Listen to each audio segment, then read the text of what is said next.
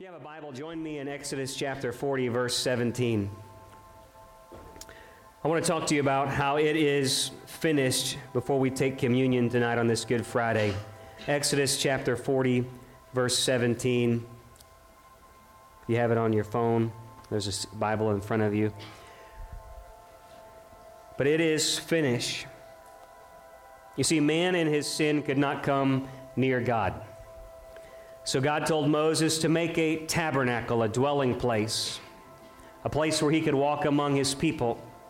And it was a veiled tent where he and his holiness would come to dwell among men. But men could not come close to him. So here's what he told Moses in Exodus chapter 40. Now, in the first month of the second year, on the first day of the month, the tabernacle was erected. Moses erected the tabernacle and laid its sockets and set up its boards and inserted its bars, erected its pillars. He spread a tent over the tabernacle, put a covering of the tent on top, just as the Lord had commanded Moses. Then he took a testimony, a testimony, and then he put it into the ark, which was the Ten Commandments. And attached poles to the ark and put a mercy seat on top of the ark. That was the lid. And he brought the ark into the tabernacle, the dwelling place. And he set up a veil for the screen and screened off the ark of the testimony, just as the Lord commanded Moses. Then he put the table in the tent of meeting on the north side of the tabernacle, outside the veil. And he set an arrangement of bread in order before the Lord, just as the Lord commanded Moses. And he placed lamps before the Lord, just as the Lord commanded Moses. And then he placed the gold altar in the tent of meeting in front of the veil. And he burnt the fragrance of incense on it, just as the Lord had commanded Moses. And then he set up the veil for the doorway of the tabernacle, and he set the altar of burnt offering before the doorway of the tabernacle, the tent of meeting, and offered on it the burnt offering and a meal offering, just as the Lord had commanded Moses. And he placed a laver, a wash basin, between the tent of meeting and the altar, and put water in it for washing. And from it, Moses and Aaron and his sons washed their hands and their feet. And when he entered the tent of meeting, when they approached the altar, they washed, just as the Lord had commanded Moses. He erected the court and all the tabernacle and the altar and hung up the veil for the gateway of the court. Thus Moses finished the work. Somebody say, finished. Thus Moses finished the work. Then the cloud covered the tent of meeting, and the glory, the tangible presence of the Lord, filled the tabernacle. Moses was not able to enter the tent of meeting because the cloud had settled on it, and the glory of the Lord filled the tabernacle. So Moses built a dwelling place, a tent of meeting for God. It was veiled. It was because God desired to dwell among his people. We couldn't get closer to God, so God decided to get closer to us. And the Bible says that this was a type and a shadow, a foreplace, a foreshadow of what God had in heaven. But what little did we know is that God was going to reenact this whole thing through the life of his own son. God had built a tabernacle of tents with Moses, but it decayed. Then through David and Solomon, he built a tent or a temple of stone. But that temple was destroyed and that ark disappeared, never to be seen again. So God desired to still walk among his people. Somebody say amen. So he built a better tabernacle, a better dwelling, a better way to walk among his people. Here's what it says John chapter 1 verse 14. And the word became flesh and tabernacled among us, and we saw his glory as the glory of the only begotten from the Father, full of grace in truth. The tabernacle began to be erected. Jesus was sent to earth. Paul said, is when the fullness of time came, God sent forth his son, born of a woman under the law. It wasn't in sockets and uh, boards, but it was in sinews and bones. God's very word that spoke the world into existence, the one who walked with Adam, the angel of the Lord who walked with Abraham before Sodom, the one who was with the three Hebrew children in the fire, the divine presence that met Moses in the bush and rested in fire on Sinai, who spoke with Moses face to face above the mercy seat. That word became flesh, and he dwelt among us. Because God so loved the world, he sent his son. So, just like Moses began to erect the pillars, God sent forth the word. Then Moses veiled Exodus 26, it says, The tabernacle was veiled with ten curtains of fine twisted linen, blue and scarlet, with cherub on it. And it was covered with 11 curtains of goat's hair, white next. And then it was covered with ram skin. Uh, and then beyond that, it was covered with porpoise skin, which was leather. So here we have this, this outer court that Moses uh, set, uh, set out. And then he makes this square tent.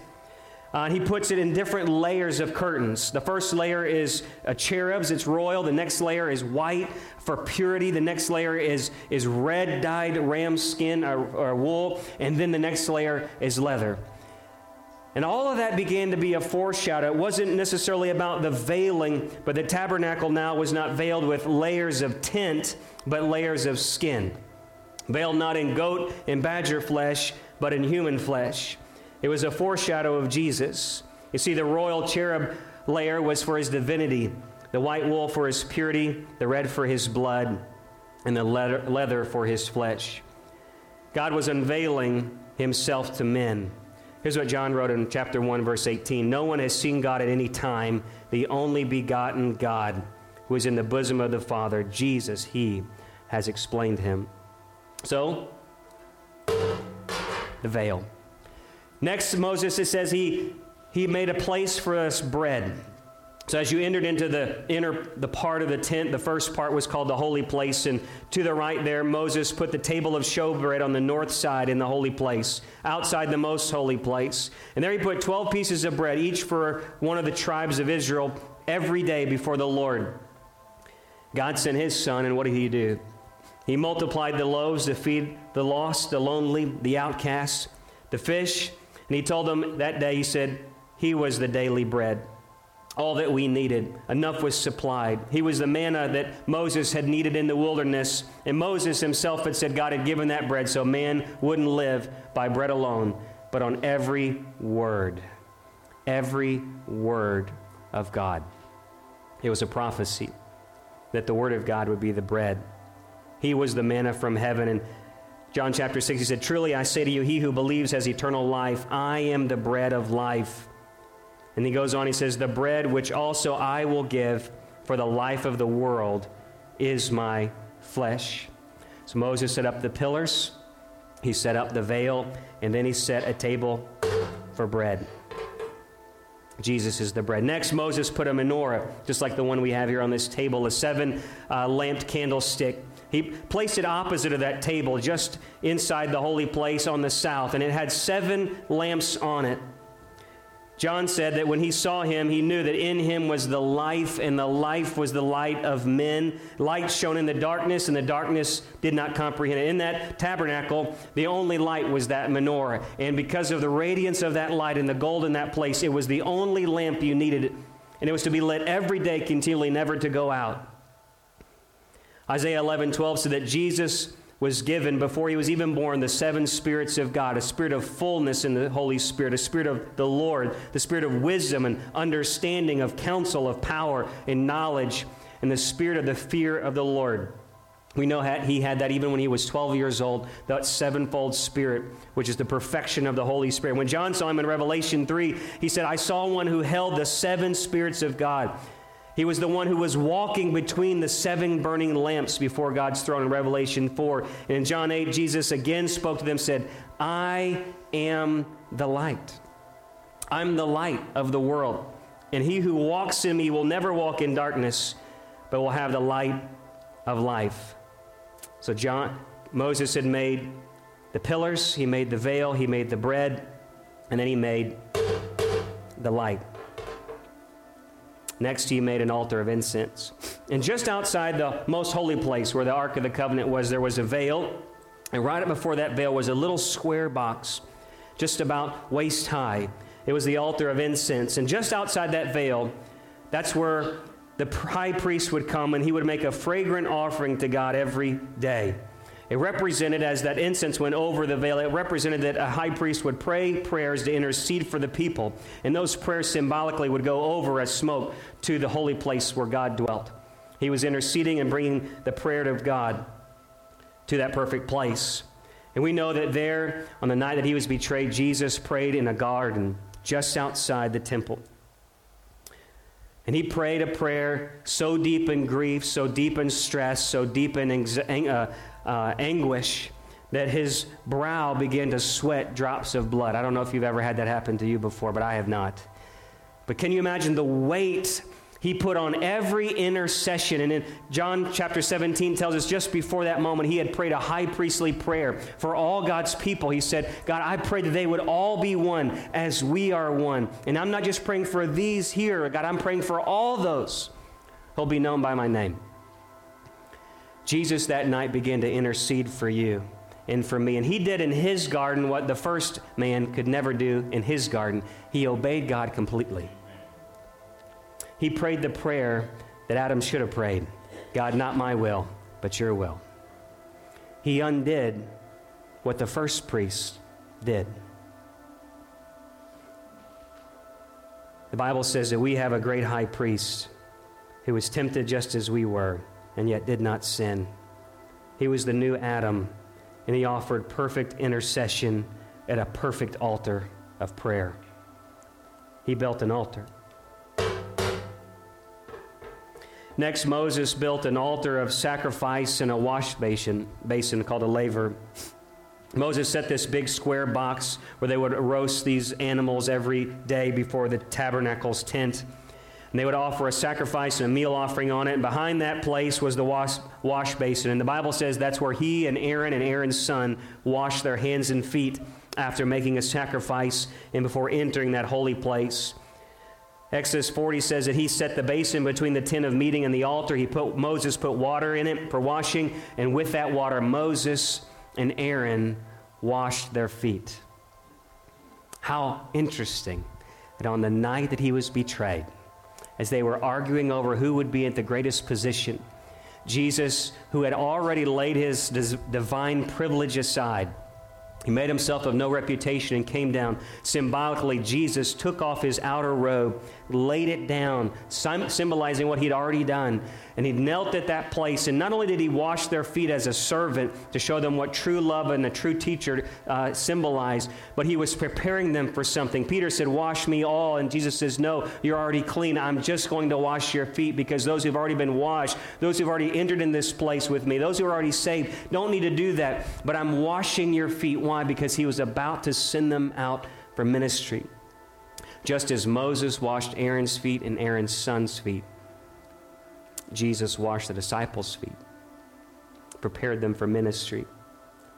John chapter 13, he laid aside his outer garments and taking a towel, tied it around his waist. He poured water into a basin and began to wash the disciples' feet and wipe them with the towel that was wrapped around him. He built a place for washing. Next, Moses took the testimony of the commandments, the Ten Commandments, a testimony before God, and he put it into the ark of the covenant. He attached poles, poles, to the ark, and he put the mercy seat, the lid, on top of the ark, which had the angels upon it, and he placed it in the most holy place. See, that ark, that square box that you've seen, those of you who've seen Indiana Jones, you kind of know what I'm talking about. That was a symbol of God's throne. Ezekiel saw it hovering over wheels within wheels. That's where God's holy place of judgment where the king ruled and reigned. And it was a holy place and it demanded holiness. And anything that came before that throne, justice would be given to it. And God looked upon that place and he saw a broken testimony, a broken law, because before we even received the law, we had already broken it. Moses on the ten, uh, coming down from the Mount Sinai with the Ten Commandments, remember the story? He breaks the law. From the very beginning, it was broken. God saw that broken law and it had to be covered with mercy. And every day, an innocent lamb had to be slain to cover that place so that God looked upon that broken law and all he saw was the blood of an innocent animal applied on a place called mercy. That mercy had to rest before judgment, or God would never be able to dwell among his people. They would never be able to go into his promise. He could never come among them because his throne demanded judgment for a broken law. And see, just as those tablets were broken, the first five of the tablets, uh, first five commandments of that first tablet said to love God with all your heart, soul, mind, and strength. They were all about loving God. The second of those, uh, that tablet, the five, second five said to love your neighbor as yourself. And here is Jesus, the living testimony of God, the living Word of God. comes down from that same mountain to us. He was the testimony that we needed, and He was that law, the Word of God. Now, once written on a stone, He came visibly to life, not just to be on a stone, but to write His law, the Bible says, upon our hearts. And there, as Moses sprinkled blood upon that mercy seat to provide atonement for a broken law, Jesus' blood was sprinkled over His own broken body. So when God looked down upon a broken testimony on an ark, He had only saw the blood of a lamb. But when he looked down upon the broken body of his son, he saw it covered in his own blood, the Lamb of God. He built a mercy seat. And look in Exodus chapter 40, verse 33, just where we were. Here's what it says. Thus, Moses finished the work. Moses finished the work. I believe Moses stepped back and he looked. The tabernacle was finished, and I think he said, It's finished. He had provided the plans for a dwelling place to tabernacle among men a place where atonement would be made so that God's presence could come down among them and they could be saved, healed, delivered, restored, protected, and provided for. Moses finished the work. The same thing, John chapter 19, verse 30. When Jesus had received the sour wine, he said, What? It is finished. It's finished. God has so longed to dwell among his people, he provided a better place of dwelling.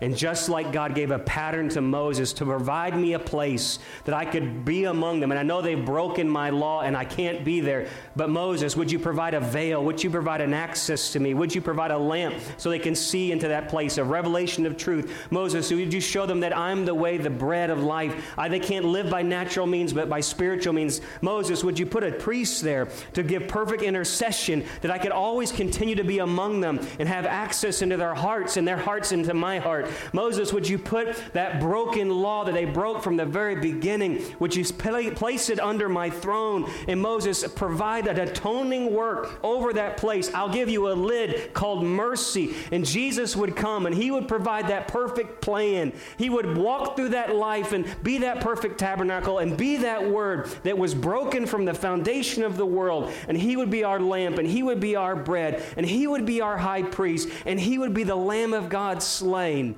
and he would provide us a table called grace. Amen. And then the last thing he did said, It is finished. It's finished. There is a perfect tabernacle for you to dwell. It gets a little better. You see, the cloud covered the tent of meeting, and the glory filled the tabernacle. And Moses couldn't even enter it because a cloud, God's divine presence, settled. You see, when Jesus was here on the earth, he said, It's better that I go away because I'm going to send this great promise. When I go away, I'm going to send that divine presence once again. And Paul said it this way He said, Now, guess what, church? You are the tabernacles of the Holy Spirit.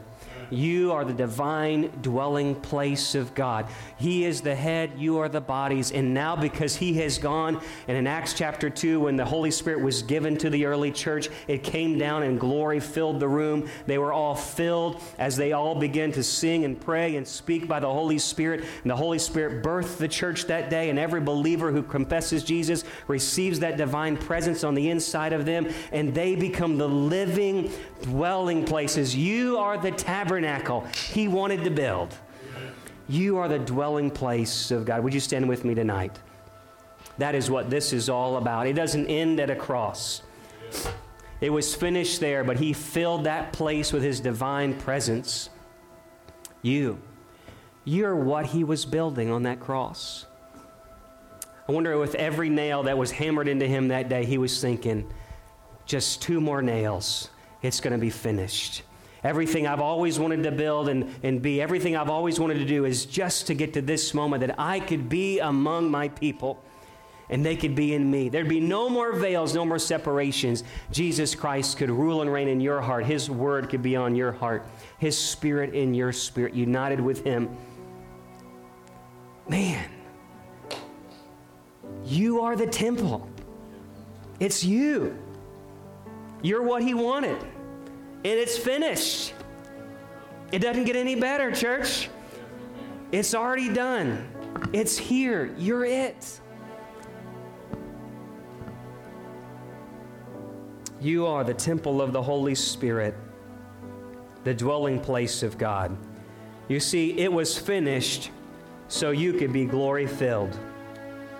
I'll say it again. It was finished so you can be glory filled.